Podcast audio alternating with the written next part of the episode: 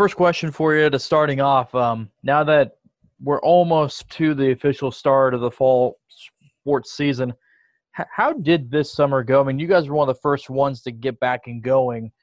Just how did things go with all the changes and the unknowns of what we're all kind of looking at?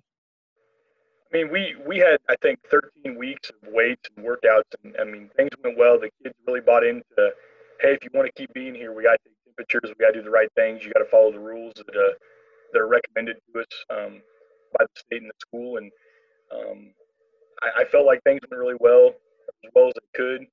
Um, our numbers were consistent every day. They, I mean, obviously we had more at the beginning, and you lose them as the summer goes on, but I thought our numbers stayed really consistent after the first weeks. And, um, I, I, was really proud of everybody for kind of battling through something that was different for them compared to what they're used to. And with this whole thing, I mean, it's different than what the pros are dealing with or Division One is dealing with. I mean, you, you can't put the kids into a bubble. You you can't contain what they do when you don't have them. I mean, what's the biggest thing that you maybe told them or talked to them about this summer? Because you don't want to limit what kids are doing, but at the same time, that what we're living through is thing goes wrong and things are shut down at this point.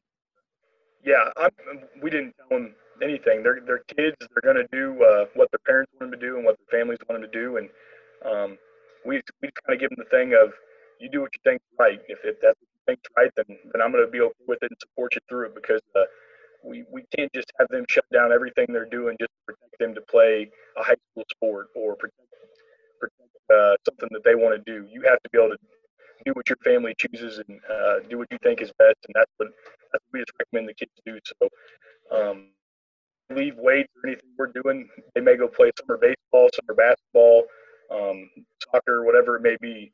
We just we just want to do what they think is right, and, and when they come to us, do what we ask them to do because that's what we're uh, that's what we're required to do by our school. What's been the uh, feedback on, on the kids? Has there any hesitation from any of them about going back and getting going? Or are they they ready to get going? I, I don't know if I've had one kid come this summer to weights or workouts or anything that we've done that doesn't want school to start back. They, uh, I mean, even the first couple of weeks of weights we talked a while back, man, it was it was hard to keep them from wanting to talk to each other and be near each other they just hadn't seen each other for, and that was just a month and a half. Um, now you're talking about some of their friends they see every day at school that they haven't seen in a while, and now you're talking four months, maybe five months, depending on when kids kind of quit going to school and when they go back. So um, I, I, really think every kid I've seen is really excited about getting back in the classroom, and I imagine our our school uh, for in-person learning is going to be very, very high. Season's probably going to look a little different. I mean, once we get going, I mean, um, especially with practices, I know Michigan's put guidelines, recommendations. Eh, they're not really telling you what to do, but they are putting some things in there of social distancing things. Just how are you guys dealing with figuring out what's plausible? I mean, it's, it's every school is not designed for social distancing. They're not designed to do any of the things that it's being asked to do right now.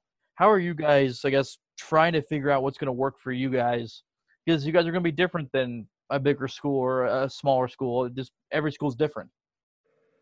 Yeah, I mean, you just got to kind of follow the guidelines that are given to you by the state and and MSHSAA, and I think it's just an ever-changing cycle that you're kind of kind of going to go through with this week it may be this thing that you're looking for, or this week it could be this thing, or hey, this week we're not going to allow you to do anything. So it's going to be more going with the flow and doing what we're asked to do. Um, I I know just talking to our admin that they're having another admin meeting and, and they're going to go through some things that are, are going to be good for the kids and what's best for our district as a whole. And I'm, I'm sure they're talking to state representatives and, and people from MSHSAA and DESE and, and kind of going through that as well. So there's no concrete thing I feel like we're going to do right now because it's such an ever-changing thing.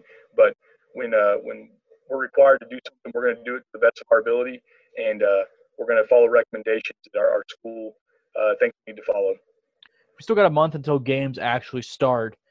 What's the biggest thing that I don't want to call coaches having to be cheerleaders right now, but maybe there is some of that, a kind of telling the kids that hey, we're not just doing this until we're told to stop. I guess how do you kind of keep them looking forward and being optimistic that there isn't going to be a shutdown or, or seasons ending or or what, do you do any of that or do you just kind of tell them day by day here's what we're going to do i'm big on telling the kids the truth and, and I, I tell them every day what I feel like going on or, or what I see and, and what I hear. And um, the biggest thing we're going to be able to do is, is take it day by day. If, if we get to practice on the 10th, we're going to practice and have the best time we can together and do it as a family on the 10th.